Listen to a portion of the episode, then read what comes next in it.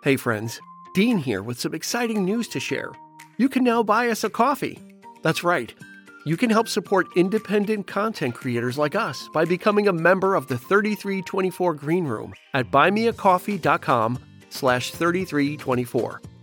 Our episodes will always be free and that will not change, but your support at buymeacoffee.com slash 3324 will help us continue to bring you the best in music and movie podcasting, in our humble opinion. As a Green Room supporter, you'll not only have our undying gratitude, but you'll also be able to vote on which episodes we record and receive other perks for as low as $3 per month. That's the price of a cup of coffee. There's absolutely no obligation, and nothing about the show will change. It's not going behind a paywall. Go to buymeacoffee.com slash 3324 for all the details. The link will be in the show notes of every episode as well. We'll see you in the green room.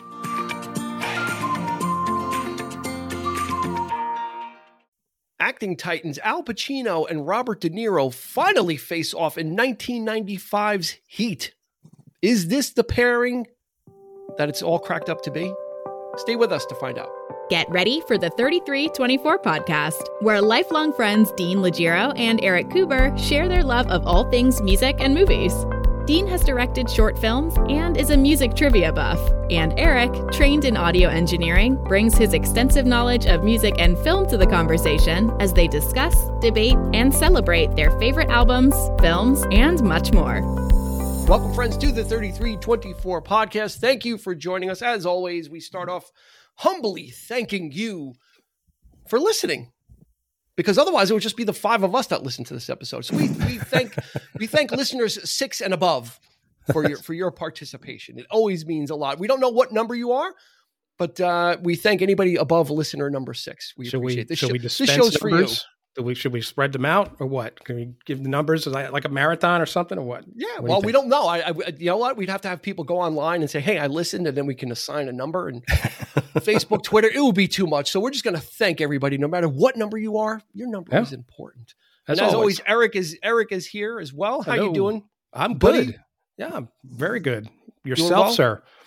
I'm doing all right. All uh, all extremities are attached. My heart is beating. So you know, can't ask for much more than that at this point. So uh, we've got some guests here. This is uh, again the the, the The usual suspects. Yeah, Yeah. that's the perfect name. for the it. hat the hat trick of, like of guests that we have here. Yeah. Uh, let's start off with uh, the best dressed one, Sean Grady. How are you, Sean? I don't know about that. I'm doing well. Happy to be here as always. Thank you very much, Sean. You you can follow him on historical drama on Wow. Facebook and Instagram. Uh, great stuff that he does there. If you're into local history, especially in the New York, uh, Westchester downstate area, check him out. A lot of fun. Thank you. Uh, next up on the acting palette, second be- best dressed, Nick Leshy. Thank you. How are you, Nick? Doing great. Wore my best jacket today because I know I'm. This is going to be a big debate. So He's he's, dre- Ready to go. He's, dre- he's dressed for debate club, or he's dressed as as Neil McCauley. Uh, Nick, you also have a show that you're just uh, in the middle of uh, right now as, as well, right? yeah, it's at the Bartow Pell Mansion and Museum. Um, it's actually called Monster. It's the making of Mary Shelley's Frankenstein. So it's a really great show. Immersive theater. We take the audience from room to room. Um, it's been really fun. This is our final weekend, but uh, you know, check it out when you go to the Cool. website because they have other performances coming What's, up. For what's the shows. website? Uh, I will email that to you because I don't have it off the top of my head. But if you just look up Okay. Bartow Pell Mansion in the Bronx, you'll you'll find it. Got it. You know what we'll do is we'll put we'll put links in the show notes to historical drama on Facebook and also to the Bartow Pell Mansion as well. So you can find out some great, fantastic local artistry uh, and entertainment. And and you know, fall is upon us, and that's a really a great time to enjoy this kind of stuff as well. There's there's nothing like autumn uh, in the Northeast. But Is that a fair assessment, Christy Cuomo, our third our third guest? Is that fair? Fall in in, in the Northeast, nothing like it. Nothing like it. Cool. I, That was Not a it. so big- convincing. I'm not a big pumpkin spice person, so I'm not gonna jump on that. It's just All right. can be done with. we were more it. gonna do, we were gonna do we were gonna do a top five pumpkin spice types of foods, but I guess you're not gonna be involved in that one. No, there. I don't think there's anything any anywhere more beautiful Yes. than fall in New York State, hands down. Maybe apple Maine. picking. I don't know. I've never been to Maine, so I don't know. But Uh, Yeah. The Well, further, the further, nor- the further north you drive, like Connecticut's very pretty. There's uh, Yeah. this time of year the the foliage and I, Mhm. the Northeast just in general. Mhm. Yeah, it's beautiful. It's a beautiful. beautiful place to be. Beautiful. We've got three. We've got we got three beautiful people and two kind of Thank kind of sketchy people as well here. Are you- oh, I'm you- speaking for Eric. Oh, You didn't you didn't actually intro- Okay. you didn't actually introduce me though. I did. I said Christy Cuomo. How are you? Did and he? I asked about fall. welcome, Yeah. Christy. Did he introduce me? Yes. Welcome. He did. He did. Yes. He mentioned you. He mentioned me. All right. All right. Yes, there was there was about three there was about three feet of red Well, he carpet asked left you to a roll out for you, and we rolled it out. He asked you if Yeah. the Northeast is the most beautiful, Yeah, and that's and how then we you started, and then you name. responded. So that that infers that you acknowledge that you were introduced. So that's how it works on podcasts. I introduce people, they say something, witty banter, we toss it back and forth, and uh, we move on. And we are Mhm. moving on with this. Uh, let's see, we we have to lay a little thing out here. We've been trying to get this episode done for a while. We've been Yeah. wanting to do heat, kind of putting it out there, and and I don't know if I I don't know if I forgot about what responses I got. And then I, I kind of asked again and kind of, you know, kind of put it out there. I know I put it out there multiple times. It was just one that we've been wanting to get to. Um, and there's like a list of people, you know, kind of send it out and people respond. And and Nick was kind of like, yeah, you know, if I'll do, you know, I'll be on the I'll, I'll be on the episode if you want me to, um, because I'm not really a big fan of it. And I was like, absolutely, like what, like why not? You know, um, we there's always a sacrificial lamb that we need every so often to offer up to the podcast gods Okay. that we can. no flay. pressure. No pressure whatsoever. no, so so Nick But is going to play time to the sport. Nick. Nick, Nick is if we want to. If you want to put it in, in, in this this perspective, Nick is like Henry Fonda in Twelve Angry Men, and I'm like Lee J. Cobb in Twelve Angry Men. Nick, Nick is going to try and sway the jury and get back. each one over to him. See, And I already have I already have the jury.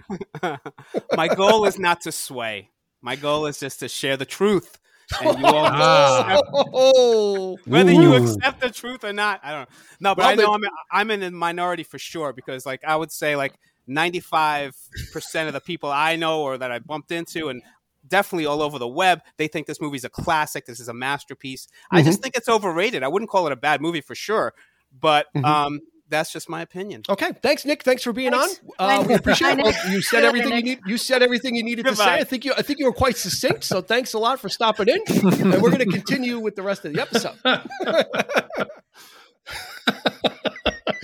All right, let's let's Oh, get cracking wow. on this. Let's let's open it up a little bit more.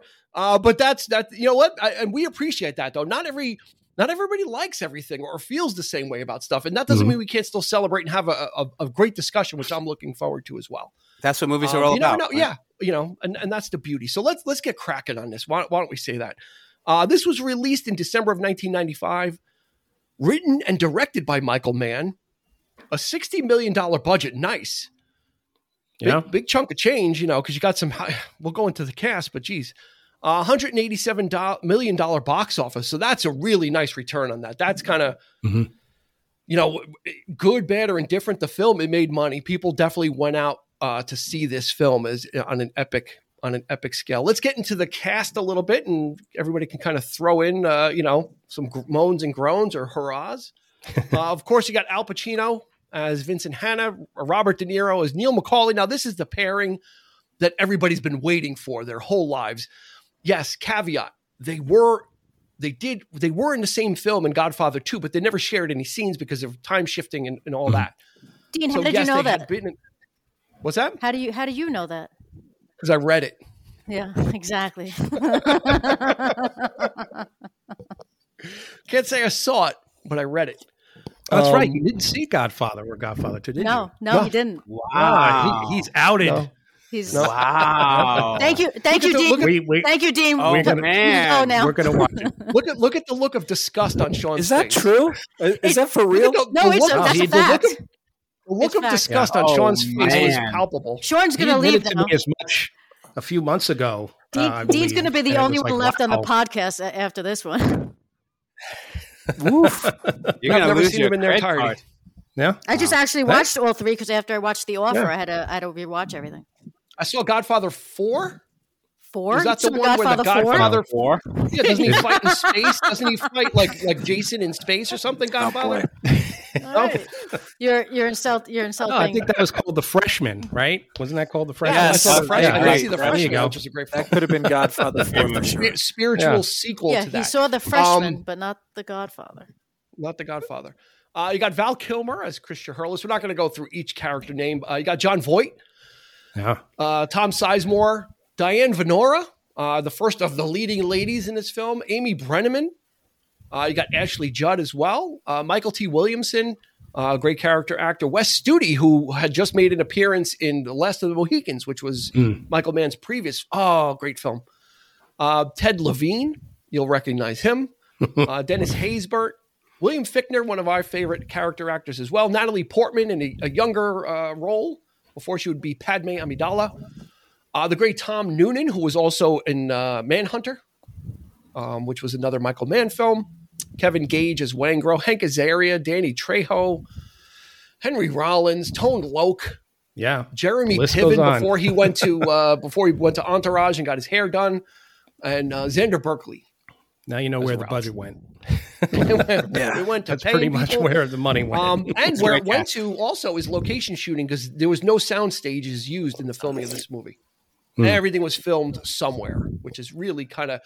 I think that's what gives the the film its identity.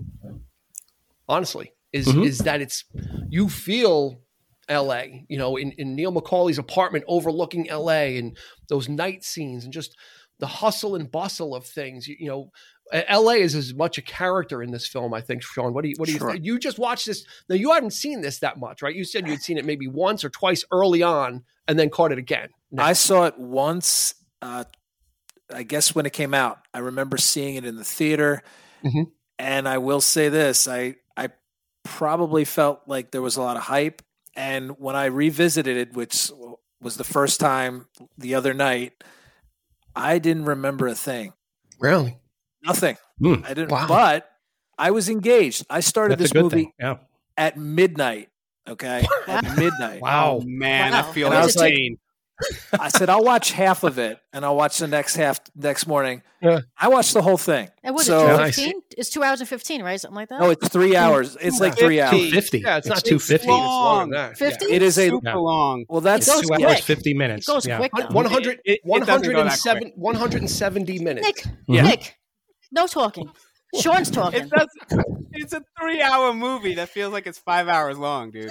It. You know, it was. I'm not saying it's not long. It was long. Um, but you know, I have to say, I it kept my interest, and plus, I'm I'm I'm I'm watching for the purposes of this of the show. Yeah. So it, I mean, I'm I'm I'm like I'm staying with this, but uh, you know, it wasn't it wasn't a labor. I enjoyed it, and I and I think the after I I watched it and I reflected on the next day, I had a more of an appreciation for the film. Mhm. Um, I. I, I definitely, th- it's amazing when I saw no soundstage and the, what they were able to accomplish, and just the gunplay. Um, w- was you know I thought that Val Kilmer with the weapon, like he looked like he was born to to fire that weapon. I read Yeah. a lot about his training, um, so I, I I I do have an appreciation for it. It's like it's a tough like a three hour movie for me is a tough revisit sometimes. Yeah. but I would I have to say I probably you know again after our discussion I'll probably I'll probably revisit. Um, Cool. I, I think I have an, more of an appreciation than I did when I saw it the first time. So, so Nick, let me bounce it over to you. Do you think that it would be more impactful to you if it was a shorter film? Because it seems like the length for you is also seems to No, be a, a, I mean- a, a bugaboo. No, if, I mean I've seen long movies where I'm like, ah, it could have been cut a half hour here or there, like Dark Knight, you know, things like that. But Hmm. um, still a great movie, you know. But for this, the length was just part of it. Um, as I was rewatching it now, because the last time I saw it was in the movie theaters when it first came out, and Uh-huh. I walked out of it thinking, okay, it's just another movie. I mean, there were moments I enjoyed of it, but there were I could see the plot holes that I didn't like, and I um, Al Pacino's overacting. I'm sorry. I mean, this is like that. That's like I love Al Pacino. He's one of my favorite favorite actors of all time. Oh, the He was- he disdain was on Christie's face right he now. was doing a totally different movie than every other character in this There, film. there's a Nick, you was like- reason, a reason What? for it. Oh, so you because believe you hold on, hold on. yeah, You yeah, I believe him. I believe Al Pacino. Okay, He said he Yeah. said Yeah, I know what he fact, said. Hang on, hang on, hang on. When he when he finally saw the movie at the screening, probably with everybody else, he's like, "Holy crap! I was doing a totally different movie than everybody else." So he starts walking around saying, "Yeah, I played it like he was on cocaine throughout the whole movie." Dude, he was just every cliche that people have come to know about Al Pacino Hmm. is in that performance. Well, He's I- a you know- great actor. I love him. It's a No, no, great no, no. role, but I- he is wrong. I don't think I've he's got- doing I've a parody of himself in about that. He totally is. Almost every scene, he has It- to do a yell. He has to do a scream. It could. It, It could takes be. you out of the It could be. It, it could be. I've, I've got an observation that I picked up today watching that because that's a lot of people make right. It's very easy to if you want to do some Al Pacino impressions, you can watch is the this and you watch Scent of a Woman and you've got Mhm. like enough material there. Um, but what I did notice to, to, to Nick's point about the overacting and the yelling, it, it is, it's actually there's actually a little bit finer detail in there because what I did notice is that when he did the overacting kind of the the big performances, it was always with criminals. Yeah. Okay, it was always Yeah. with people when he went to the club. When he fair. talked to the to the to the confidential informants, when he when he would talk to people that he didn't have respect for, he was almost a different character. But when you see he's at the crime scene, uh, dealing with the dead bodies and stuff, he is he is sedate. When he's when he's talking about the robbery, they used a shape charge. They did this. I think it's it's almost like the, he's he's a separate person or he's a different character when he's dealing with like you know the criminal element he's got to be bigger and broader because when he's and, and like he was never like that with De Niro because he's got respect for him he's never like that with his with his team because he's got respect for his team That's You a know, good and I point. really- Yeah. I really did, and I didn't. I didn't really pick up on it until today when I was watching. I'm like, because I was watching that. I'm like, because I we all love those scenes. Like, give me all you got, you know. And he's got a great ass, you know. But there are always scenes when he is trying to intimidate someone with a criminal element to them. But when he's with his team, he's not really like that as much. You know, Dean, I, I might Dean, have to to- re- To your point, Dean, he says that he, he's got, he's got to be on the edge. He's got to be he's got to be what he's chasing. So when he's Yeah, he doing explains that, it. he's Sure, he's yeah. over. So there, there's one one scene in particular when he comes home and and um his wife's like, "Where were you? Were you?" And and he's like, you know, he's like, "I'm I'm sorry if the if the goddamn chicken got." I And he love pa- and he pauses, and it's it's it's not I overly got- dramatic. He's like a, a, a- overcooked, and he's just exhausted, and it's he's Yeah. so underacting. And and so I, I agree with you. thinking Three dead bodies on the street, Nadine. yeah, I'm sorry. Justine. If the goddamn chicken. It almost seems like he forgot his line. no, but yeah, and no, but he's so, it. but he's so off. stressed. Yeah. He's so stressed. So, Dean, I think you Yeah. nailed it. Is when he's with the criminals is when he's he's being boisterous and he's being loud and and so Nick, He's got to you're be wrong. intimidating. He's got to be Right. intimidating. One one for us. listen, He's zero not for wrong. Nick. He's not wrong. I'm I'll wrong. give you I'll give you a point. These there are his opinions. is- They're not that is- wrong. that is a They're great point because you know, Christy, to your point, that scene that you mentioned just now, that does stick out in my head because I was like, I loved his performance with that one because it was underplayed, and I was like, wow, that's a moment where he could have been over the top the way it was written. Yeah. And he really underplayed It's- it, and it- it, worked he- so well. Yes, even Yeah, with Natalie Portman, he doesn't overplay the scene when he finds her in the bathtub. He could have went ab- above uh, and been like very Yeah, dramatic yeah. with that, and he's Well, listen, not.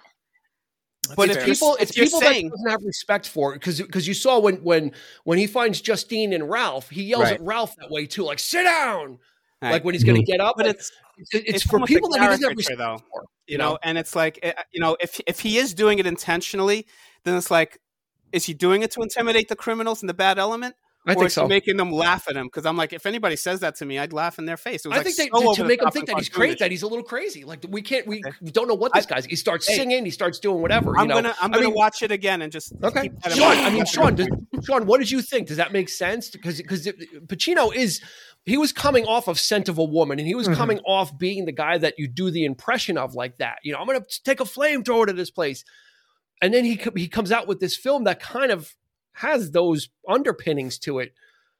But but there was this whole other, like I said, there was this whole other aspect to it of of as as as uh, like as far sw- swinging the pendulum one way it swings the other way to Mhm. him being very docile as well.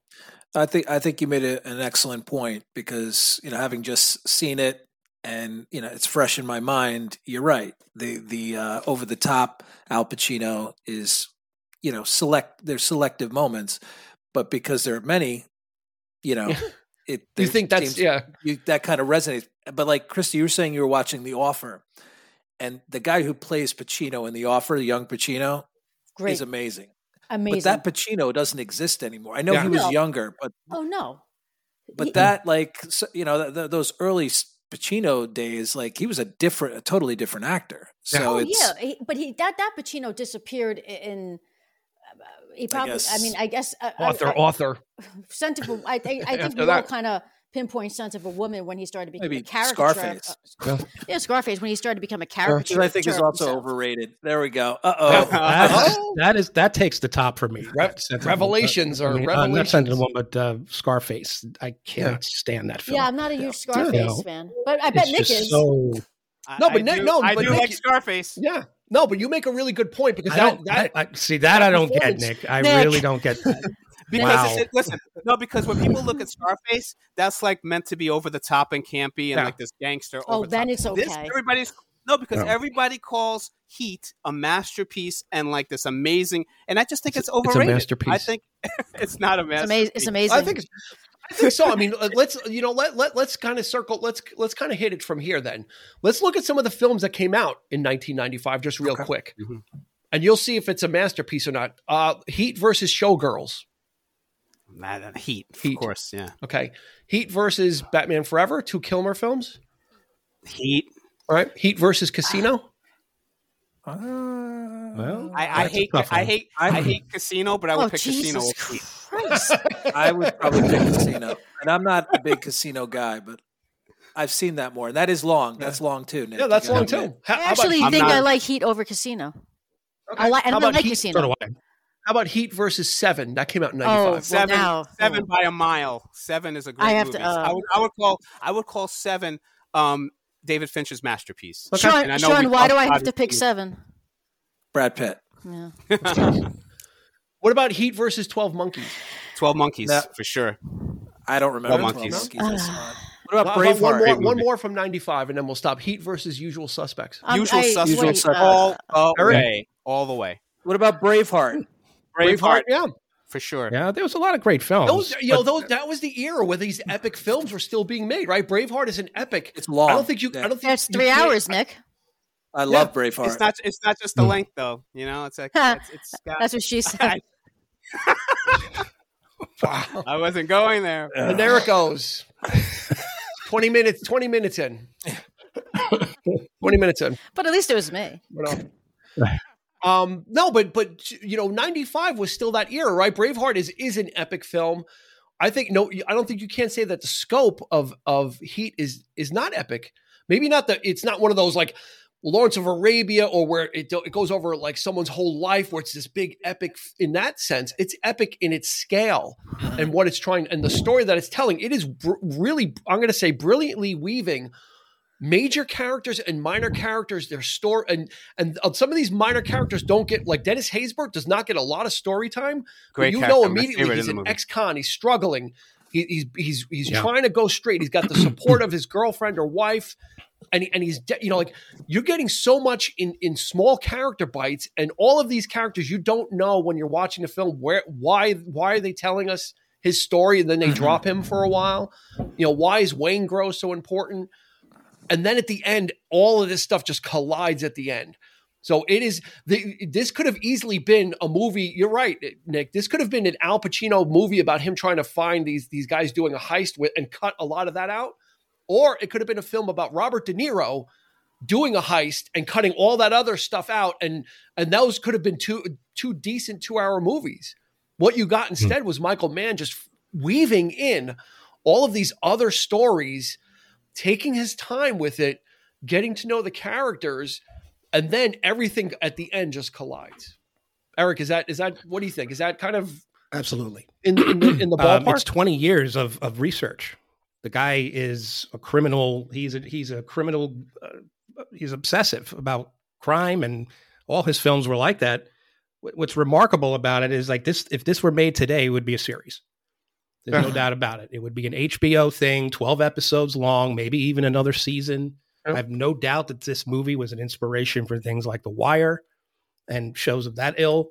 So the way, so the fact that he could tell this story in two hours and 50 minutes, uh, and, and like you say, Dean, with all those with all those characters, it's brilliant. I mean, it's a brilliant piece of writing. Yes, there are moments in the film that I, I you know, that I I have issue with, but uh, for overall, I think it's it's really really well well told.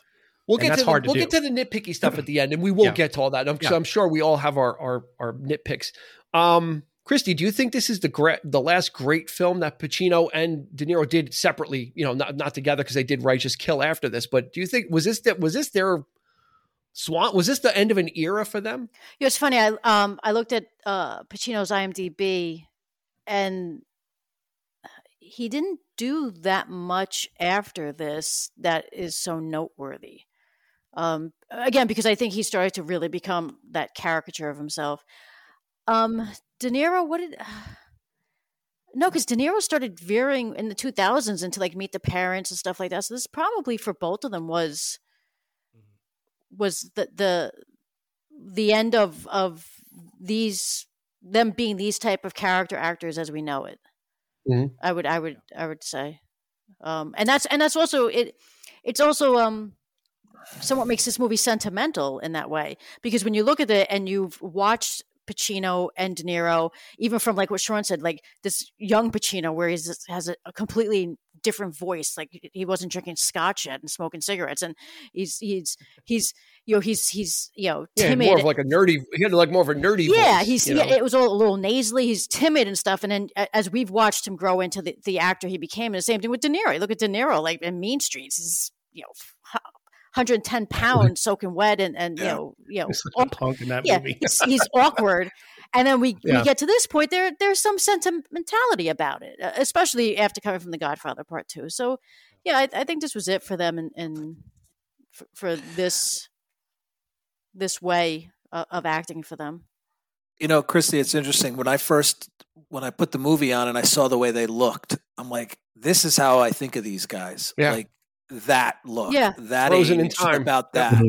And I, it was yeah. like shock. It took me a while to get used to seeing them that young, and they're not that young no, in the they movie. Are, they're, yeah. they're, they're, in their fifties. That's young. I know, but now they're like Pacino's eighty two, De Niro's seventy nine. They're like pushing, and it's like, but that's how I think of those guys. Yeah, like, that's, so that's, that's probably the last movie where I, you right? get that look. Yeah, so uh, well, yeah, right. again, it's the sentimentality of it, right, Sean? It's just like, yeah, those are that's them Nick, for me. Nick, Nick, you think this was them in their prime? This was it?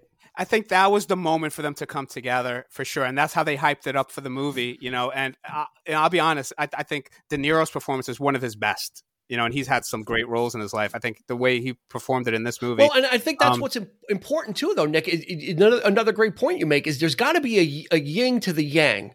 If you've got Pacino as, as this over the top character, you know, De Niro, if anything, pull is pulled way back. De Niro is usually a pretty low key actor anyway. Uh, his portrayal of Neil McCauley is really pulled back. A man of few words, mm-hmm. but of decisive action, a, a, like a master strategist. And again, he portrays this without a lot of. It's a, a lot of looks like like that scene in the in, when he goes to get coffee and and Edie kind of mentions you know like what what are you why are you interested in what I'm looking at and what I'm doing like he's already got you know like very few words but he gets across like that he, you know he's already like guarded against people and um you know, and, and I think that you needed that, you know, if they both were going were going for it, then it would be a laugh fest, right? If both characters were just shouting at the table across each other, it wouldn't it wouldn't work. But if you've got the one up there, you need the one lower, and there's no two better actors to pit.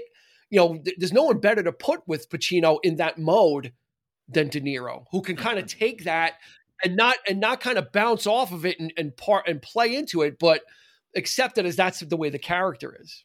But do you think that big scene was really?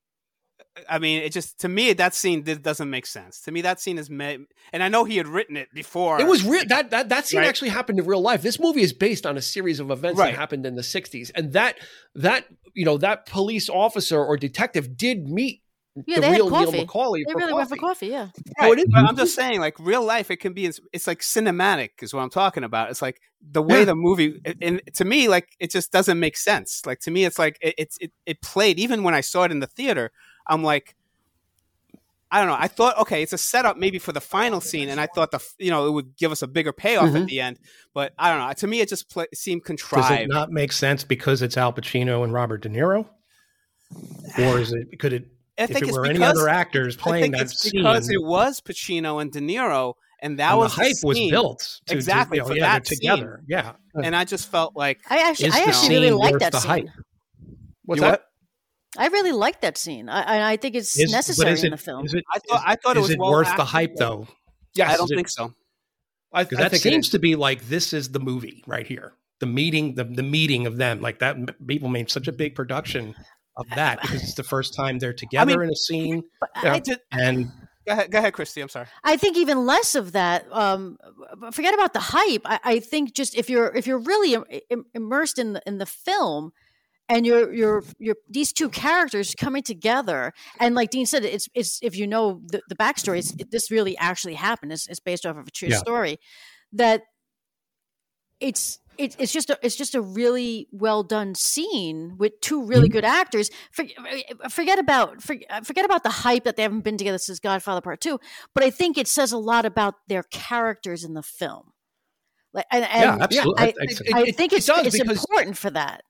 I just Yeah, don't you're- see you're the absolutely right. motivation for the two characters to be together, and especially for De Niro's character to pretty much be like, "You're right. I'm the guy. I'm the I'm the Yeah, criminal." I- well, here's- here's- But they're the same person. here's- they admit they're the same person in, in that scene. here's the, here's the here's the They are. motivation though. The, what the motivation is is that uh, Al Pacino's character is so world weary and so beaten down by these run of the mill crimes that he finally runs into somebody that he not only respects but almost has like a hero worship for. Yeah. He is so impressed with how you know how strategic he is, how he can't be caught. Uh, you know, he's so slick. They they get away with stuff like with the Slick. when they were see what you breaking did to there. do the jewel when they were going to do the jewel robbery and he walked away because he heard the little guy hit the gun on the back. You know, like so he is so impressed with this guy that he has to. It's almost he's almost like like McCauley's enigmatic at this point. Like I have to meet with this person. You know, and and De, and De Niro, you said why would he say this? Because he knows who he is. He knows. You know, they, they've been playing cat and mouse, right? There was the scene when they went and met in the container yard, and and then they came out, and so this way De Niro could get the pictures of him. So Yeah, they, they knew been the game made. they were yeah. playing. They're- they're- he's not ever going to deny. He didn't say that he did this or that. He just says, "Don't take down scores." Well, that's what I do best, you know. So it really was cutting down to the nature of what they both are. Like Christy said, they're they're opposite sides of the same coin. They're equal. But for Pacino, it was hero worship. yang. That's why he wanted to meet this. Like he wanted to see what makes this guy tick because because he's never met a criminal like this before. That But Nate tells so, him that. so well Dean. organized. Nate tells him that. Uh, yeah. Jon Voight's character says, you know, he's he's impressed with you when he's talking to McCauley. Yeah. He's he's like, Mhm. I'm, uh, he's you know, the hat, this guy, this his name's Vincent Hanna. He's, he's impressed with you. It's like, okay, I think that's what sets the scene up. Is is he wants that you know Pacino's character wants to have that conversation, like just to see what see what makes him tick. And and yeah, De Niro was kind of if you look at that scene when he pulls up, De Niro never looks at him when he's getting pulled over because he's not sure what's going to happen. He's like, "Do you want to have coffee?" De Niro doesn't answer for a while. There's like a good four or five seconds, and he's like, "Sure." He's like, "Okay, follow me." and then they, you know, you know, they, they go to the you know, so it's and and it just sets up this great two actors just in in a it's a low key scene and it's very revelatory. They talk about you know the, the whole what the dreams mean to each other, what their philosophy on life is is basically the same exact thing. They're just coming at it from opposite ends. I, I don't think you know. I don't. I didn't care about that scene like when the movie was coming out. Like, oh, this is the scene. For me, it's it's it's not even the centerpiece of the film. It's just a really important part of the Pacino character, kind of dialing in to someone that he really kind of you know because it, it ties up at the end when he holds his hand. I like I like that. No, they didn't. Didn't need to be this big thing at the end of talking and and ba- you know having a verbal battle. The, the reality is, a cop is going to shoot somebody and a bad guy is going to shoot at somebody. That was, and they mm-hmm. said that. But then at the end, when when De Niro reaches his hand out and Pacino just grabs it, they were they were of the same. Mo- You know, they they were brother. They could have been you know, like the same thing. we could have been brothers in another life. Type. I like I like that last shot, but did you think that whole finale though was a little contrived too, and, and like a stereotype? Because having having Pacino be the one that you have all these other officers, and he's going after him with the shotgun, and because he's and it- obsessed. and he shoots him down. Mm-hmm. He's 'Cause he's, he's judge, upset- he's jury, and obsessed. executioner. He's as the a hunter. cop, he becomes like De Niro. He's not. He gotta He's be. the hunter, And I- and he I says thought- as much in the but movie. I th- Yeah. but I thought it was Yeah. like it was great how even though they are similar in many ways, they're two sides of the spectrum, right? Yeah. And I think that final scene was the payoff, and I was waiting for that. And I was waiting for it to be like, okay, and I, I don't think the payoff worked out. I like the It final was sad. It was, the it was a sad together. ending. It was a sad ending. I mean, it was kind. Of, there, was- there was no way, uh, Nick. I don't think there was any way to end it but that way. Like he couldn't Yeah. get Mhm. away. Um, he and, ha- get and. Hanna At- had to kill him. Hanna had yeah, to and kill Hanna him. could, and Hanna couldn't get killed. He couldn't kill him and get away. You know, like there, there was no there was no other way I don't for think it he to had end. to kill him.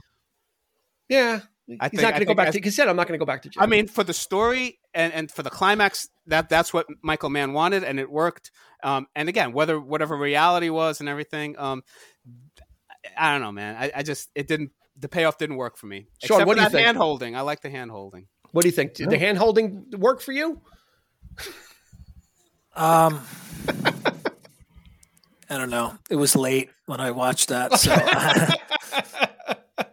I Sean, Sean woke up and the credits were playing. yeah no. It, it, it, the, I felt the end was for some reason to me felt a little bit like. Uh, all right, what happened? You know, like, is it going to happen? Is it going to like a lot of? I felt like it was very long, like to get to that. Yeah, Um, but yeah, yeah. I mean, I, I read that there was one ending was that they both get they both kind of do like a sh- they both shoot Mhm. and they both Mhm. die. I don't know how I would have liked that. like a I think- Reservoir Dogs type thing. yeah, kind of like a res. I think I I think they I think yeah you had to have a a winner and a loser, and I think Yeah.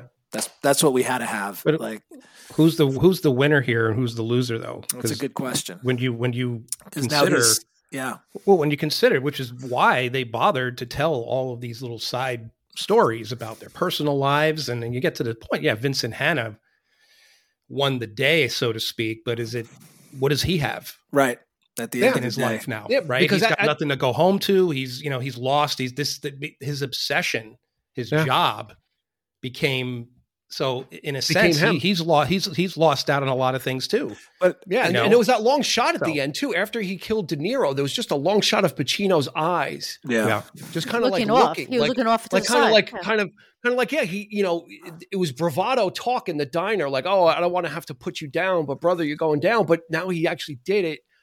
You know, almost like he had like this is the one criminal that he had sympathy for because he was so much like him, and and it Mhm. felt like such kindred spirits that that when they hung on, that shot on on him at the end, it was kind of like you know yeah that now this is like half the fun or half the thing was the chase The- the- right? Because he says that to justine all i am or you said it best all i am is what i'm chasing. Right.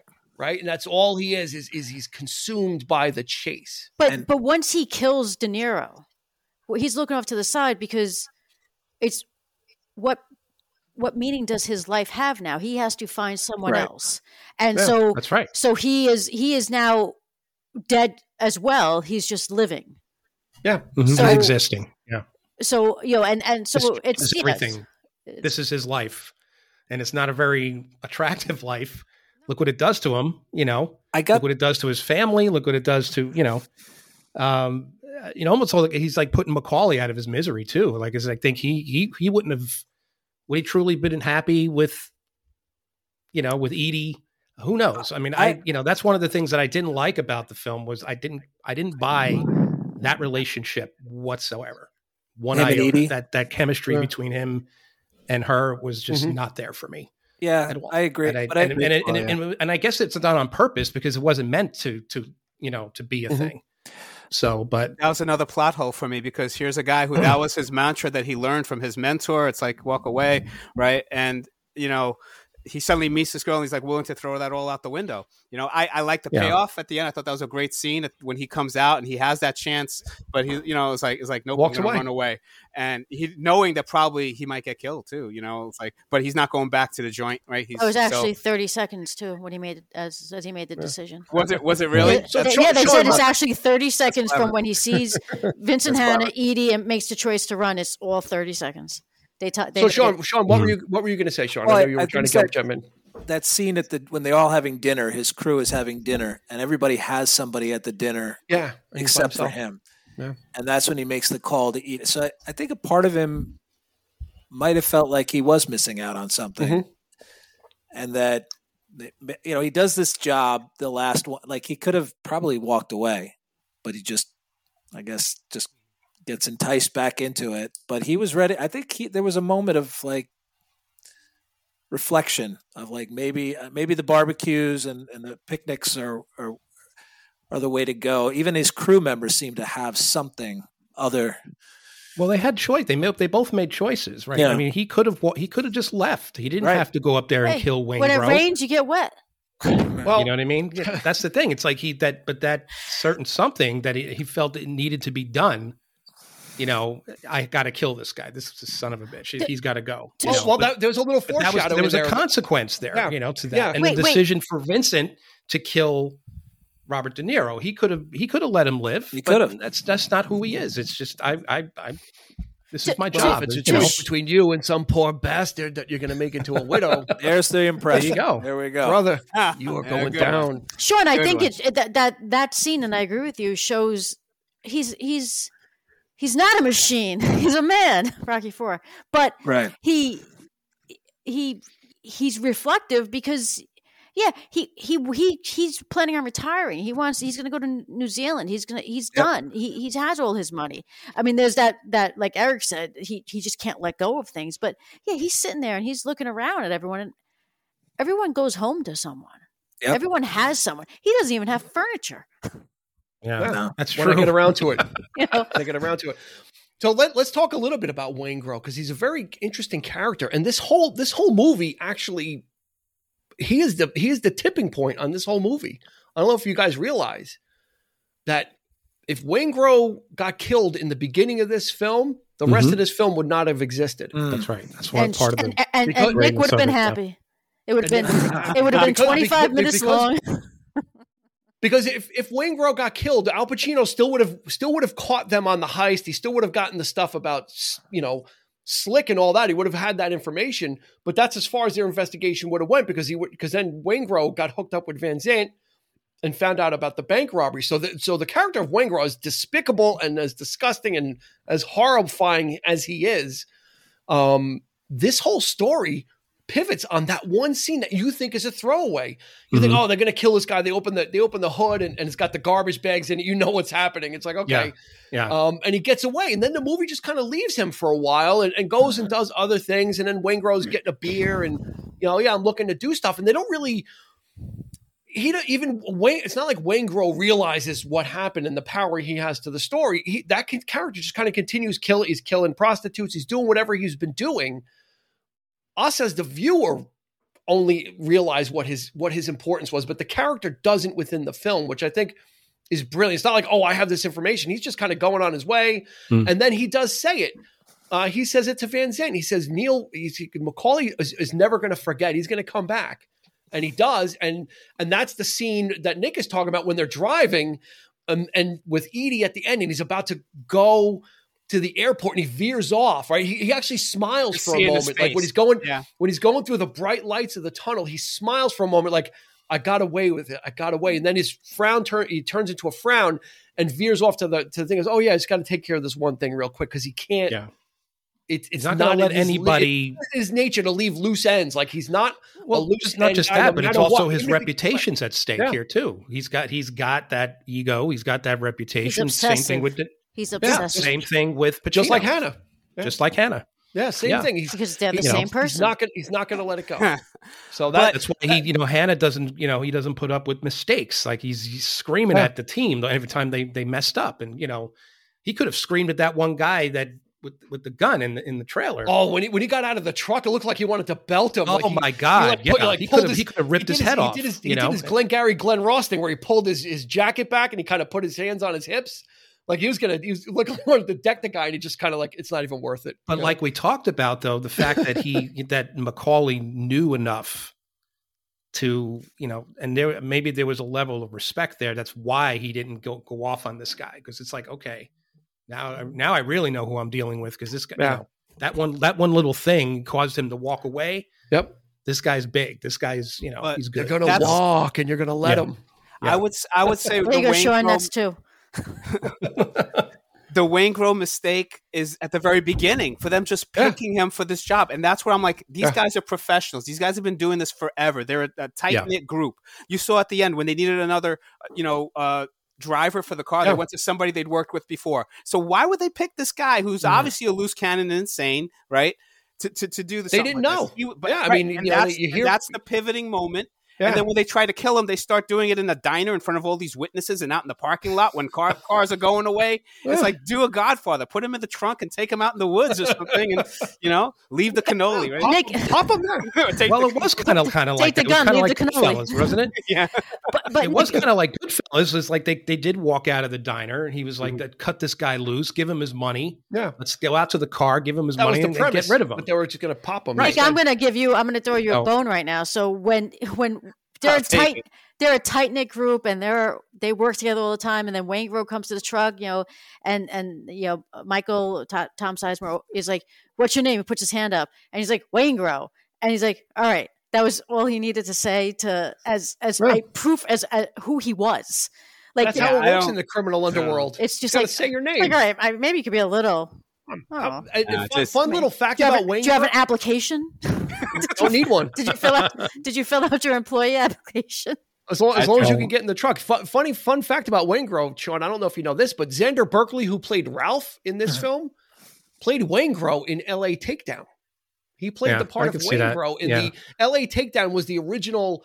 Uh, it it was going to be a series that Michael Mann was making. Uh, he wanted to pitch it to a you know to the to the uh, network, and they said nah, whatever. So they, they made it into a TV movie called L.A. Takedown, which Heat is basically a direct remake of, and uh, Xander Berkeley was the terrifying Waingro. Although in the scenes that we've, I, I just sent everybody a scene from that film. I, I'm not sure Waingro was was as tough as he is in, as Kevin Gage is in this you film. you do Mm. know As well. that Ted Levine was offered Waingro and turned it down Yes.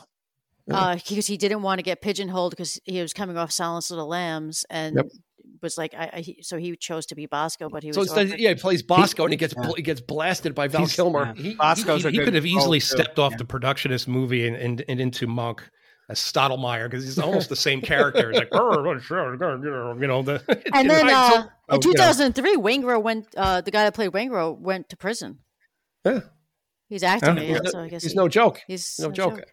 Shakespeare, is- Shakespeare in the in the in the prison. He is a maybe that's cowboy looking for anything heavy. So, uh, Sean, what do you think of this? Does this continue Val Kilmer's excellent streak of supporting? Does this make the case that he was, should have been? A, he was probably should have concentrated on supporting roles? I, I We'll get he to the elbow, Nick. Thank you. I, I like I like this performance in this. I I think he I, uh, I found he was impressive. Uh, not too over the top. I think uh, I, lo- I loved his. I loved. uh, It just was very cool. With the, you know, very very. It seemed like that was a natural fit for him. The role, like his role in the in the heists. You know, with the gun, and I just I, I found him uh, pretty impressive and uh, pretty solid performance. Yeah, it was kind of like a, a mentor scholar relationship the two of them had. Like like like De Niro's The character McCauley was always kind of the caretaker of him, and and like when they went to uh you know when they went to for the fake pickup from Van Zant, it was it was Kilmer that was on the roof with the with the high power rifle, like picking. I mean, of course, you know Tom Sizemore got in there with the shotgun too, and just like blasted that guy in the truck. But yeah. uh, but they those two seem to have a and when and when Kilmer got shot during during that great you know the great shootout scene, you know De Niro went over and got him. He didn't just kind of leave. You know that's the thing is, you know ju- you walk away, but he actually picked No. he kind of picked him up and then and then later on brought him to the doctor and then when he met with with Jon Voight's character, where is he? He you know like so there was like a relationship that we don't know. Were they related? Yep. Was there something else? What was it? Did they he do cared time? about him. They yeah, totally there, there was there Yeah. was that kind of you know um, camaraderie that that was different than what he had with Tom Sizemore Sizemore's character Michael. He was kind of like Michael was more of a business associate. You know, when they're talking about the the heist, is like, well, Michael, you know, you don't need this. You got bonds, you got real estate. You, you know, you you cut cut loose at this. You know, but Kilmer's character was oh, like it's kind of like where you go, I go type of thing. Yeah, and he's got the gambling problem, which is Yes, his That- that- Achilles heel. Uh, Dean, while you're talking about that's, Kilmer, that's a motivator. what you're talking about Kilmer and that that that shootout scene. Uh, I don't know if Sean knows this. Um, they use that in in training videos because Kilmer perfectly executes like loading and and and reloading a Hmm. gun. Um, Yeah. where like that's how well they were trained when um for for, Yeah. for those uh shootouts. And I that think scene was Kil- excellent. yeah, Kilmer's like he's like most proud of that of of like a- anything. Yeah, well, he's you know He's he's a method, and, and you know what? Christopher Nolan famously was inspired by this film during, for Batman for Dark Knight. And, Oh, yeah. Uh, and his Dark Knight was of- too his- long for Nick as well. Yeah, his, his vision of Gotham, his vision But- of Gotham was was full was based on this version of L.A., which which is uh, like I said, is its own character. So now, Nick, what about the elbow? What about the Kilmer elbow? when I first I, have saw the story in the if you want theater, when I first, I, I want to hear the story. So when I first went into the movie theater, in the theater, I was so distracted by that lump on his elbow. Because Yeah. the first time you really notice it, and it's just so, in your, it's like he's kind of like beaten up a little bit, and I was like, maybe this is going to be part of like some exposition or something, but we kind of forget about it. That was it. But the rest of the movie, I'm thinking like, what the hell's up with his elbow? What happened to his elbow? Yeah. So He had a tennis so- ball. im- He had a tennis ball implanted into his. That's what it looks like. That's what it He had looks really- like. what- I have what, no what idea happened, what. what happened is during the filming of The Doors, the movie The Doors in 1991, he did he was doing a stage diving scene, uh, and the stuntmen failed to catch him, oh, and he broke okay. his arm, and then he ended up getting a cyst on his elbow. And I Oh, think you see it in other films as well. But yeah, yeah, it's, yeah, there's when, like when- one movie where he it's- wears like a elbow thing to kind of hide it and everything. Yeah, mainly, yeah, that that scene when he wakes up in Robert De Niro's apartment and he's walking around in the t-shirt and he's got this big giant like honking Yeah, thing on like his it- elbow. Yeah, it is Yeah. distracting, and but it's a little bruised around it too. So Yeah, I just thought when you first meet him in the film, you you don't see it. It's not Yeah. as prominent, you know. But uh, yeah, that scene, it's like, what the hell happened? Like, did he? Yeah, nice guys, real nice. real real life injury. Hey man, it's Cut the things guy an audience slack. notices. You know, I didn't know that, that took you out. To his it took me out the first time I saw it. That, that's what. That's why he hates the movie, the elbow. the elbow. Blame the elbow. But to give Kilmer credit, it was such an underperformed role, but like very mm-hmm. intense. And then there's that mm-hmm. scene when he's in the apartment when he flips out and throw. Yeah. Yes. That's an example of not overacting. That's an example of levels. You know, Yes. as an actor. Mm-hmm. Kilmer got it right. Pacino in this movie did not. No, no, that's not true. We Wow. already discussed Pacino's method here. Mm. I'll, I'll have to revisit. That's okay. it, He could, st- he could still not Still be not- satisfied with it. That, Yeah. That's perfectly fine. You know, it, it. Like I said, it- you've got a movie that's stacked with actors, though. So no, it's great. if for, if for no other reason, this is fun to watch. Just to to pick out, and we have to talk about the female leads. We have to talk about Diane Venora. Uh, we got to talk about Ashley Judd. You know, we, we've got to talk about Natalie Portman and Amy Brenneman. I mean, because they, you know, each one of those is a different type of support, and even Natalie Portman is a different type of support. You know, uh, Al Pacino gets two types. He gets he gets Diana Venora and he gets uh, Natalie Portman, um, and it's very interesting th- those dynamics. You know, um, especially at the end. You know, the tra- you know it's not tragic. It, you know, but when when Natalie Portman goes to his hotel because he had moved out, Mhm. uh, and she goes to attempt to kill herself, and and you That's know, not her- uh, tragic? right? Yeah, it's it's, almost tragic, like, but she didn't die. Meaning it's doesn't tragic, die. but you know, and I think I um, think uh, and she's like she chose her his her mother's like she chose you. yeah. But You know, she chose yeah, you. 'cause despite all of this running around, him chasing these guys, He he's loved. He always asked about her. He always cared about her. He always said, He's, "Where's he's your father?" there for her. And- Where's yeah. the father? Where's this Yeah. bastard? He's you know he's not here for her. And I love the scene where where he's driving in the car and then she, he sees her Yeah. sitting there waiting for his her father once again, who doesn't show up, and he the car spins around and he picks her up. That's a great scene too. Yeah, It's- or was so she trying subtle. to, or was she you trying know. to run away? Because he's like, "What are you doing here?" She goes, "No, I just need to. I was wanted to be by myself." And like, she had a backpack. Yeah. I was Yeah. thinking maybe she was very obviously very troubled. I was thinking maybe she was trying to run away too. Mm. Um, and he just happened. To, he kind of caught her, you know, and, and Yeah. you know, she jumps in the car. She's like, "Hey, Mike," you know, like Which is Yeah. probably why she decided to make an attempt on her life in his apartment, in his uh, hotel room, because then he'd probably find her and stop it. She Yeah, she to. clearly she has didn't really like to. so you think it was a cry for help that you know, and, and she's he- probably bipolar. I, w- I would Yeah. guess, in the, you know, in the, in the very beginning when she's looking for her berets or barrettes or whatever, I have to have them. She's like, has, Yeah. you know, uh, I I don't know who why she's that way, but you know, but let's talk about Diane Verona. I mean, she's she's she's a good actress too. She's a, she's got that intensity. I liked her in uh, Bird, Clint Eastwood's Bird. She played Chan Parker, uh, Charlie Parker's wife. So she she gave a really good performance there. I liked her in this film too. I thought she was real, very effective. Like it, it wasn't overblown. It wasn't you know she gets a little bit dramatic at times, but that drama felt real to me. It's like yeah. You know, Yeah, she doesn't buy his bullshit. She's not buying the bullshit that Right. he's selling. Yeah. you know, like yeah, Yeah. you do it. You know, remember when you hooked up with me, baby? You're gonna have to share me with all the bad guys. You know, you know, and, and she says, "Yeah, but I didn't know it was going to be like that. Like you were going to be this absent. You know, like Yeah. you Yeah. know, when we hooked up, baby." So it, Yeah. it's yeah, she she's just a, a great foil for him. You know, she's doing drugs, she's taking you know whatever pills and whatever, and it's just kind Right. of like he's like Yeah. whatever. Yeah. You know, they they're just kind of you know. Uh, yeah, she she realized she's the most insightful to him. You know Mhm. that that you're you're you're you're you're a dead person kind of going through life, and the only thing is is these dead people, and you kind of sift through and you you hunt, and that's all there is, and everything else we're we're just left in the wake of it. Um, some really brilliant, of uh, really brilliant stuff there. I was recalling Miami Vice, the the pilot episode where his ex wife Crockett comes home. You know, his partner had just been killed. Jimmy Smits, you know, he got blown up. So he goes, you know, his his son's birthday party, and he's late and he's drunk, and he, you know, Crockett's sitting there, and she gives it to him later on, like you, the same thing, like you, you're just you're masquerading. You're acting like one of these players that you're running around with. It's, it's mm-hmm. insane. Like, what are you doing? It's like you're losing yourself. And I think that that's Hanna. That's most certainly Hanna. So it adds.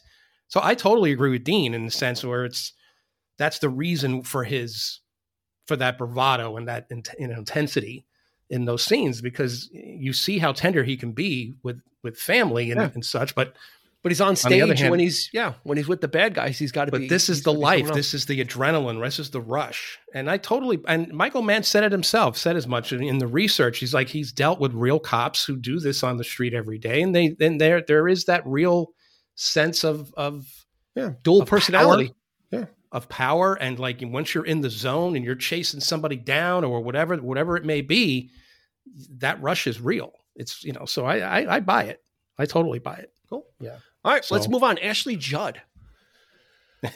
Some, I, Love her. we were- in- in- we- when we're- when we- before we started recording, I mentioned Ashley Judd, and uh, there was some there was some some shots taken at Ashley Judd. Not, No, I they were saved it, not 'cause I didn't know what they shots. were. They were They not were what, not what shots. was it? Well, Eric. Well, Eric I'm first. sick of it. I'm Eric sick of first. it. I'm sick of it. Yeah, sick of it. So That, what, what to was it, Eric? What bothered you about that? i i don't know i i i I don't know if i it bothered me but it was just it was just so Just- it unexpected stands out. And what it what it re- really does re- to, for me, I guess in in a way, it just recalls like uh, classic Hollywood. It's like one of those old like gangster movies Mhm. of the period. I think he's you know, playing a little, you know, Michael Mann's doing a little bit of that as well, taking some creative license there. And hey, let's uh, make that a little, you know, beef that up a little bit, and let's make it more like that rapid fire, like Mhm. the girl, you know, the women in in those films back in the day, like you know the the noir films and the and the, the gangster films, and uh, so that's what that's what I'm thinking when I when I see that scene. But it is a little off putting. She's like, I'm sick of it. I'm sick of it. You know, like it's just yeah, it's just so because she's so laid back most of the time. Like she's the the the the voice of reason for Val Kilmer. Yeah. Like what are you doing? Like you know like. You meet. You need to straighten up. You need, she's basically Diana Verona for him. Like you know, she's you know trying to get him to grow up, and and you know what do you you know, and yet she's fooling around with Hank Azaria, and it's just kind of like Mo, it- Mo yeah, from it's the just, she could, she could, you, if you notice, like she's a completely different person. Her hair's different in the scene. It's curly. It's like she, she's trying to get out of that, you know, uh, Yeah. mode, I guess, or just be somebody else. And again, it's another mask that's being worn. I think a lot of the characters are, you know, wearing masks in this film. There's a lot of that going on, you Yeah. know, in the life and you know. Well, so- everyone but Edie is. Edie's the only Yeah, honest. Edie's- Edie's, the only Amy- honest, honest, honest Amy- adult you have in this film.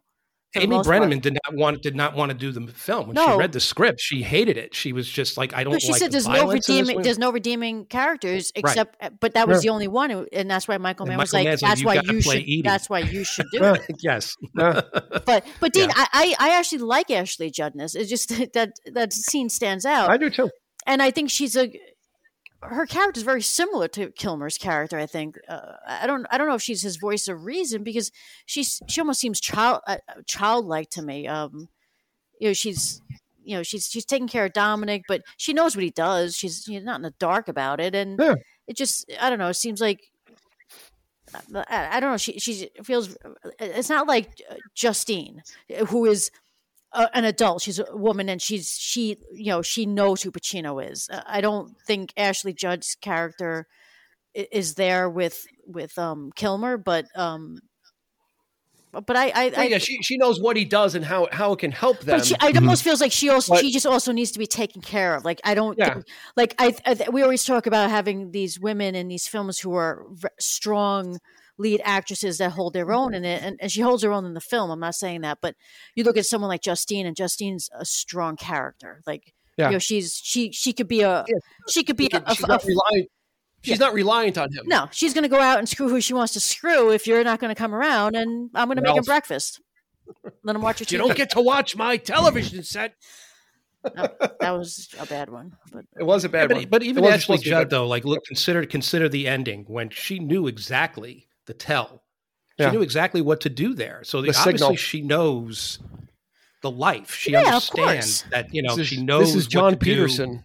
Yeah, she knows That- that- exactly. now what, that's a nitpick, right? Because they picked Okay. the name John Peterson. No, no. Here, here's a nip. Nick, I'm going to throw you a bone. I, take I would- one. This, this was going to be one of mine, Dean. Go ahead. Here's my nitpick. Sean, Sean, let me know if this is yours as well. This guy's wanted. He's got a jacket. They've got a photo of him. The cop down the street doesn't know who he's looking for because he gives an ID that says John Peterson. Like, This guy's And- name is Peterson. Okay, let him hair. go. He cut his He cut hair. his see? hair. Okay, but he's still Val Kilmer. Like he's still like, like they don't do. You never saw that on the news when they had different. Like he may have changed his per, you know, changed his his look, and they show him with different things.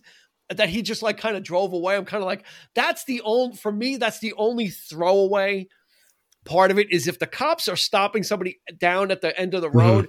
They have to know who the oh this guy he just because he has a different ID oh this can't be him yeah. Yeah, It it's- it's can't one of the be him. it's not right. him This is John Sean, what- Peterson. was that, was that a yeah? Was that a hole or was that some, did you did you notice that, Sean? Yeah, I thought it was a little bit like Weird. how, how did how did they? Well, you know, I think it just. I think that happens in films, Uh, And that's what I was thinking too. Is is a lot of the stuff that you see in this film is like, how do they get away? With, like, how could Robert De Niro like walk like a criminal in the- walk into in the and, get, and get a security guard jacket and do Right. this and that? They just And- do it. Like a lot of people aren't paying attention. Well, the, That's right. the- well, the ambulance. He steals the ambulance, and then they use it the next day. The ambulance is gone for how long before anybody? I think he said, uh, well, the truck was uh, the truck, the big green truck was like two weeks. And then I think, yeah, I think the ambulance was like a couple of days ago. It was like, yeah, the ambulance was like two days, two, three days ago, whatever. So Someone's then- not doing a good job tracking things. Well, Yeah. you know, I mean, But people don't. You know, though people don't pay attention though. But it Like, happens. Yeah. It, And it I You think everybody's you know? paying attention? Yeah, so it's so matter they're of not. factly. So so that was the thing I I was thinking. I'm like, yeah, this could just be a cop that yeah, just like looked at it. You know, uh, it's John Peterson. We ran his stuff. He's good. It, it can't be him. We don't want to arrest. You know, whatever. I don't. Wasn't Nick, John what do you think? Peterson one of the producers uh, for Batman? I don't know. John no, John Peters. Peters. John Peters. John yeah. Peters. All right. Nick, Nick, did I did I throw you one? I, I kind of knew that. It was so one of many Okay. plot holes in the movie. But Give us um, another. Give wow. us another. wow. No, let's. We got to go down to women. We're not done with the women. All right, Okay. I'll talk about the women then, because I Oh. think a lot of them are just to Eric's point. They're like these types from like the noir time. Like the women are just there as foils for the men. And listen, I'll I'll throw you guys a bone because I think the female actors are spectacular. I love Mhm. all of them. Um, Uh-huh. But like you know, Amy Brenneman's role, you know, she's like. I, I hate the trope of them like just like love at first sight, and suddenly he's willing to like throw away his life and everything he worked for, and she's willing to run away with this person who's old enough to be her father, and you know then she finds out that you know he's uh, her reaction when she finds out that he's in a life of crime was brilliant you know she's like almost like comatose like get me out of Yeah. here what are you going to keep me as a slave what's going on Yeah. and then she's willing to run away with him Yeah. I'm She goes, like- can I? Can I? To you me, think that's do I love. have to give you my? She's Nick. like, do I? Love. it's She's not like, love. it's well, it was- Hollywood cliche my She's friend. like, do I have to give you my answer now? cliche. She's- because he expressed his the loneliness. That was That's that's what sold it. yeah Well, he, you I know, mean, he and he expressed says- that. You know, he says i'm alone but i'm not lonely but I'm So not ob- lonely. obviously he Yes, is lonely. bullshit. obviously he is Yes. lonely right Obviously, Nick, yeah. Nick, I'm going to throw you another bone. So in the diner scene, when one. when they're when they're sitting there and they're talking, and she's like looks at his book, and she's like, "What do you do?" And she's asking all these questions. He's like, "Hey, lady, why are you so interested in what I what I do for a living?" And then Mhm. she's like, "Oh, sorry, I work at the bookstore," and you know, and then and then he feels bad, and then he he immediately like De Niro's like. He flips like this. He sits next to her. He starts asking her all these questions. All of a sudden, they're going to go back to his house. They they they they go to Yeah. bed, and he does the same thing with um with Nate when Nate's talking to him about with Nate uh with just- um Jon Voight's character. He he's talking to him about something, and he's like, "Yeah, I'm not interested, not interested." And then he tells him how much it is. He goes, "All right." Oh yeah, nine, a- 9 a.m. 9 a.m. Like it's like De Niro. De Niro's like really like no headstrong on something, and then like it's like, okay, I'll do it. Yeah, change. Yeah. So there, there's. All right. I think with that scene though, like at first he's like suspicious, like why are you talking to me? What's going on? Yeah. And then he sees, uh, oh, she's attractive, she's flirting with me. Okay, so I, like he he, you know, I could see him wanting like a one night stand, whatever. But it's like how quickly then he falls in love with her and is like, I'm willing What- to spend the rest It of my life. it wasn't. is, though, It wasn't just one night for him either. Yeah, but but the No, I don't character, think so either. Yeah. But Nick, his character could be so so sharp that he would be able to pick out if she was fake or if she was like a cop, like you mm-hmm. know, like like because that's it. What you know, what it's like Chrissy said. Why are you interested in what I do and what I read or whatever? And then he kind of like pondered it for a second. You're right, and he's kind of okay. Yeah, I'm sorry. My name is Neil. Like like I th- he's his guard is always rude. his guard is always up. Right. It's some, if somebody wants something from him, they must be an angle, or he's got to be suspicious about it. He's got to he's got to be on his hackles all the time, uh, just as as a uh, a matter of his profession. Right. He can't let his guard down. But then when he feels safe, then he allows himself to. But he can't just walk around like that, being like, "Hey, how's it going?" Like trusting everybody. He's got to have that wall up first, and then if he feels it's safe, then it comes But down. it would have been I'm more sorry about interesting. comes down very quickly. Yeah, Yeah, it well, would, it would have been know. more interesting if this was a relationship that maybe had built a little longer, so that that final scene, then when he does walk away, if it's like you know him really Nick. kind of giving it up. Well, there's only Then- two hours and fifty minutes Nick, to tell the the, movie story. would have been four have, hours then. What you could pl- Yeah, you, you can't have your cake and eat it too, Nick. John would have had to watch it in three in three sections Yeah. instead. I All right, watched so it in one. Let, let's get to let's get to some of the plot holes. I want to give I want to give Nick some time to to kind of throw some of these things at Oh us my that really kind of you know. But Uh, Nick has a piece of paper. I think he's looking I'm at. looking. that I'm looking at I know. Sean has stuff written down too. Sean's got Sean's Ah. got a, a, a legal pad No. like Alan Shore from Boston Legal. All right, so what what do you what do What you an got? odd Nick? reference. I know. I think right. I think I made good. my case throughout from beginning to end. There's been like a lot of plot I holes. I think on Instagram and Facebook, people should maybe chime in and see if you made your case. Yes, they should. I'll, I'll take it. So what what do you got? Listen, Give me all you got. no, Give me is- all you got. you know, this has been an influential movie. You know, it inspired Grand Theft Auto, like you said, it inspired Uh-huh. Nolan's Gotham and everything like that. But just, it just seemed like it was too many loopholes, too many characters, and, and I think Pacino's performance to me just really took me out of the movie from the beginning. And I, I just think that ending, like I said, I don't think a police officer would have. He he really hunted him down and, sh- and killed him. He didn't have to. Yeah, but He- yeah, he but didn't no, no, have no. to. No, He he, did gotten- because he was being he was being fired up. He was being fired upon, so he didn't know Yeah, if he he was going to chase was chased going to him single handedly. He chased him single handedly, Yeah. just like a bunch of other cops. You, I mean, Well, like, it's either him give me or some me. backup. Give me some backup. Why does it have to be one lone gunman after another? You know. Because that's cinematic. We're, Yeah, because that's the way the film. is. There you go. There you go. That's the problem that I have with this whole movie. And everybody's like, "This is a classic." I'm like, when you look at it, it's like a a, a well made B movie. You know, with with a lot of plot holes and and some over the top acting and some great scenes and some good performances, great casting. And I give Michael Mann credit for his intent in trying to do that and trying to blend these character moments. You know, the, the you know one of the honest moments I have is that that guy you know in the diner, you know Dennis, uh, you know Dennis Haysbert. Haysbert. Yeah. I, first time I saw that movie, I liked his performance. Watching it again, that scene, man, when he walks out, and I'm like, because he's this like low bit criminal, right? He Yeah. spent Mhm. time in jail. And he's he's not going to make it. he's trying. yeah, he's not going to make the money that De Niro's character makes and everything. And here's like he's trying his best to, to go clean, and they're treating Mhm. him like crap at the you know at the diner and everything. And that's a decision where he has to make. Do I, you know, give this up now and go for this? And, and he ends up dead. You know, Yeah, To me, That's that what makes this film great, though. Yeah, I it's, love it's that. all these small stories, these was little A stories. great tragedy. yeah, I love that. They- Sean, it's let- called- Sean, let me been get called your a great Sean, tragedy. Sean, let me ju- let me have you jump in on this because you just freshly watched it and hadn't seen it in a while. Do you do you agree with do you agree with Nick's assessment of this? Is that it's it's it's a, a long movie, but not not on an epic scale? What do you think? I will say, like I said in the beginning, I- I didn't remember a single scene. I, Yeah. I do I did remember that De Niro and Pacino had a scene together, and I don't remember what that scene was about. Though that's about the only thing I remembered. Were So you drugged before you saw the movie? No, I I'm telling you, I just it, like Nick said, it was a movie. You know, like uh, Mhm. there are probably things I liked about it. And Came and things- went. I I felt like I probably was underwhelmed. But like I said, when I, I watch it again, and because it's considered that you know when you watch something because it's considered a classic or an Mhm. epic or it's influential, you're like, all right, maybe I need to give this another look. And the fact that it was long and that I got through it uh, at midnight to three o'clock in the morning. I think that says something about the film and and and, Mm. and the fact that it kept me engaged. Of course, I'm I'm also watching it with the purposes of I got to talk about it, you know, in, in another day or so. But I, you like it- it's not perfect. It's not the perfect No. film. It it's not the worst film. Is it overrated? I, I mean, I'm not. I'm not. I don't feel the same way about it. Nick, Nick is giving the thumbs up. I- I'm not feeling the same way about it as as the three of you, but Uh-huh. uh, I like I think I feel better about it than when I first watched it. I Uh-huh. think. Yeah. And will I, will I watch it again?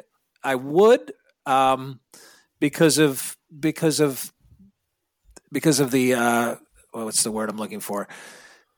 That's not. I can't find the right word. Because of how respected this movie is, Okay. Yeah. and uh, I want to make sure I'm not missing something. Okay.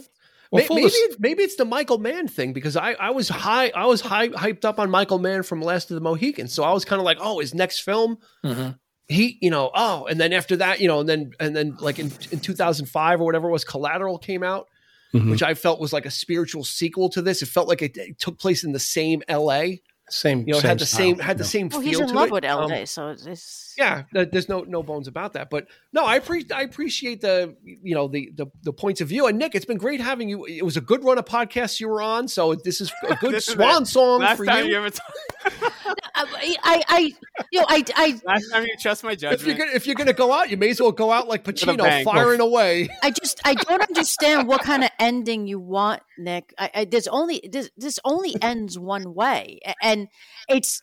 It's almost like I, I think Eric said it is. It is almost you know kind of like a Greek tragedy in, in, in some Mhm. respects. It's Yeah. this it couldn't have ended with with with Vincent you know letting him live or shooting him in the leg and like he makes it clear if it's between when they're in the coffee shop if it's between you making some poor bastard you know uh, wife a widow now granted it's him and it's, there's no one else in that scene but they, they both have their guns drawn and they're both one is going to kill the other. They've made that very clear like he's not going back to prison and Mhm. Pacino ain't, is not looking to get killed. So someone had to die.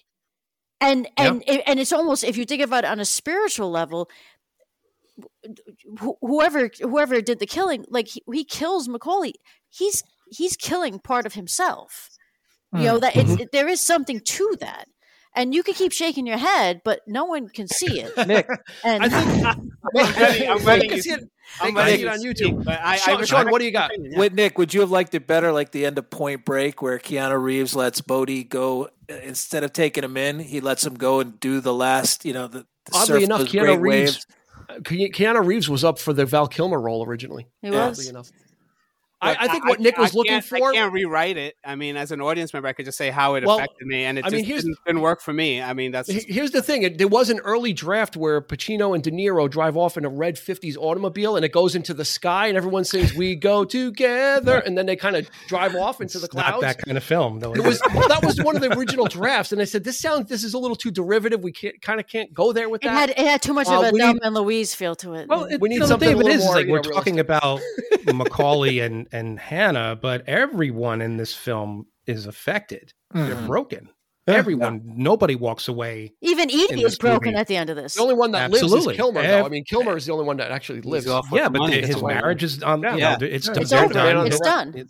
There's he's no the there's no winner in this movie So, so exactly, if, if if you're either dead, if, you, if somebody dies, or or your relationship's broken, I mean you have to. Yeah, Yeah, It's- Tone Loc didn't is even get know. what he wanted. He wanted his competition rid of. Tone Loc's still suffering. Make But sure uh, you're going to do what I got to get done. This But- what makes this a classic neo neo noir. It's it is there's there's, there's yeah. no as a, no There's happy wreckage, ending There's here. wreckage no, everywhere. you know, yeah, there's wreckage as everywhere. those as those B movie neo noir type things. it's not great. a Roger Corman movie, all right? So ease up. Roger Corman Theft is Auto. Z, Z Okay, grade, let me- let me- not B movies. Let me ask you this: So- Were you were you un, uh, underwhelmed by the look of the film, Nick? No, I, I like the look because I, think that's a very Michael Mann feel yeah, to because it. when I first saw it, Yeah, full disclosure, I wasn't that impressed either. But I think Because he I- it- to me, it felt like two, three steps up above a TV production to me. Mm. Wow. It And I didn't think- look like it. You know, consider the prestige movies that came out at this time, like the, the, the films that you mentioned, Dean. Mhm. Pulp Fiction was a year earlier, and even though it's low budget, but the fractured storytelling that was something new, something exciting. Goodfellas was, you know, you had had that the fancy camera work and all that kind of stuff going on. Here is a movie that is just pretty pretty straightforward. Yeah, it brings it back to You basics. don't you, you don't have a lot visually going on. It's just very very and it's a character study, and Yeah. it's just a long. it's paced. There- But that's the brilliance of it. Is, There is, are- is the characters. there are the- one or two parts film. of this film, and there's the, when he's when they cut to McCauley driving, and this uh, uh, uh, uh, head-on shot of the car has a very '80s feel to it. Um, and it's very It's Michael. Miami Vice. It's, Michael Mann. Like it has. That has It's Miami Michael Vice. Mann It's written all over it. Manhunter. It's it's Thief. His first film Yep. with But, James I mean, Caan. I- I feel like McCauley is like an extension of the James. But that's Caan like Fincher has. You know, you could tell a Fincher Yeah. movie. Like did certain act. Right. You know, certain That's directors have a It's got a thing. feel. That's why But- the look didn't bother me as much as it did in like an Insider or some of his later movies. Uh-huh. It's a little Yeah. over Can, stylish. can where I he's s- trying to can I start with a, a nitpick to give Nick a bone? I'm So- thinking. See, but- you guys are throwing a lot of bones my way. I might be right. No, I because, might be right. because it's no, no, it's not a perfect film. No We're- one's we're saying doing it's your job. perfect, We're doing your job for you. but It's it's, not overrated. overrated. No, no one said it's overrated except for you. I said. I said. There, the when when when he's running like towards the end, when he he sees him and he Who, see, uh, who sees who? when, when when he Hanna sees, who? sees when Hanna sees McCauley and Uh-huh. and they make eye contact and it's that 30 seconds before they run into the field. Ha- Uh-huh. So McCauley runs and Hanna runs. He runs past the ambulance and he gets to the cop and he's like, "Give me that shotgun." And the cop just hands it to him. Yeah. The cop has Yeah. never met him before. Don't you know? How do you know? Don't you know who I am? I'm That's- Vincent that's- Hanna. that's what we I'm didn't saying. say Like, that. Like It's a I'm like contrived yeah, ending. maybe it's kind of like Waingro. Like maybe the, is is there applications like Oh, here? did he have his badge out? But Pacino I'm- had his badge out. No, I'm sure Well, Vincent that's Hanna great. is I can get a badge too, Eric. You're gonna I'm- give me a I'm sure- shotgun. I'm, I'm sure- is, you know, you don't, you don't. I'm just saying that if, a maybe detective- if, if a plainclothes detective walks up to you and says, "Give me your gun," you're going to give him your gun. I'm, I'm sure in LAPD, that's a- that's, Vincent Hanna you know- is no. I'm sure everybody knows Vincent Hanna in LAPD. I am sure of it. I'm so, just, it's, I was just trying to help Nick Right. a little bit. And let, us think you let's wind, let's wind this down. Let's wind this down. I think I think Nick Nick has made some valid points. He No. absolutely has made some valid points. And, and like I said, it's great. It's a great way to end his podcast run with us, and we'll find another person that likes the films that we like. You know, At the end of this, are we going to do uh, in, in memoriam to Nick? yeah, we're, we'll, we're going to make a montage of all the episodes he was on and all, the- all the times he was right. And then uh, we'll go with it. But no, uh, you know what? We, we we're running late, so we'll skip the whole. Usually we do favorite scenes at the end. We'll just kind of wrap it up. J- Just the, the enduring uh, legacy of Heat is so much so that Michael Mann just wrote a he wrote a novel, Heat Two. He wrote a sequel uh, or a prequel. It's a or prequel. It's and actually a sequel. prequel, It's- I it's think, a little bit of both, I think. Um, and he and the uh, excitement was so much for the novel that now they're looking at making this into a film, uh, Heat Two. Um, Al Pacino has said the only person that should play Vincent Hanna as a young person is Timothée Chalamet. I read that somewhere. Yeah.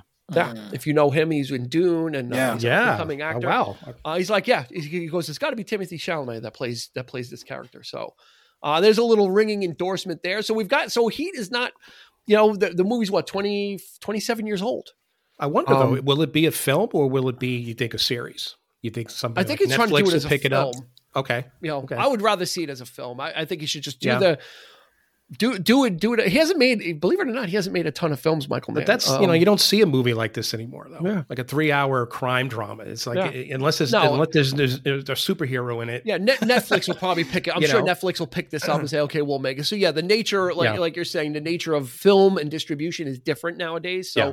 and maybe that's what harkens this movie back to is, it- you know, this was when those those movies were in the theater and they were That's what I'm- yeah. epic in in maybe not in scale but in scope. They were See, I really didn't see it epic in the theater. films. You know, I you only didn't? saw it on No, I Oh, the wow. first time I saw it was on VHS. I- and, you know, I I, think- rented double, it. double VHS. That- I think I probably went why Christmas I wasn't, Christmas you Day after, like in the evening. I think I, I, I Double, saw double, this. double VHS from Warner Brothers. know, yeah, that's right. 1995 on sale. That's right. Um, so yeah, you know what? Like it or or don't like it, or I, I think Heat is uh I think it's one for the ages. You know, I, I think it's it, it, it.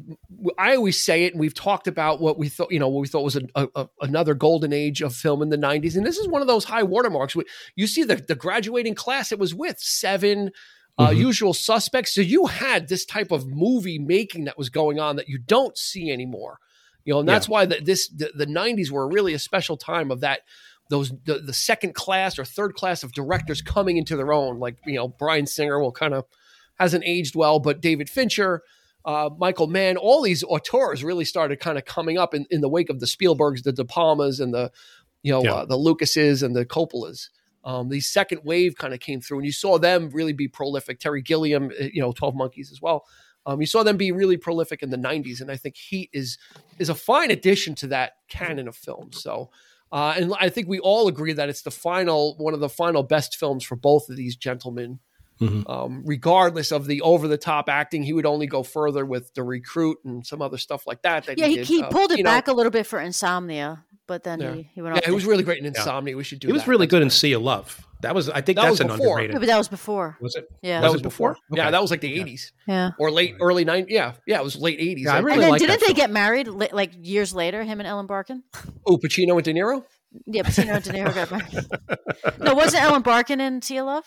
Yeah, she Yeah. was. Yeah, Yep. didn't they get married at some point? Those two? No, he married no, Beverly uh, D'Angelo. yeah, Beverly D'Angelo. That's who he married. Yeah. Okay. Yeah. I'll be And honest. had uh. Pacino was the best part of House of Gucci, which was a bad movie. But Okay. he his, his acting. It was a bad movie. But his act, he was he was probably. I thought his performance was was was pretty good in that. Well, they were both Sean- great Sean's in The like, that was- just, just The Sean was just totally straight faced. That was a bad movie. Yeah, was. Pacino was. I thought he was fantastic in Sean, The should I even try to watch it or no? No. House of Gucci.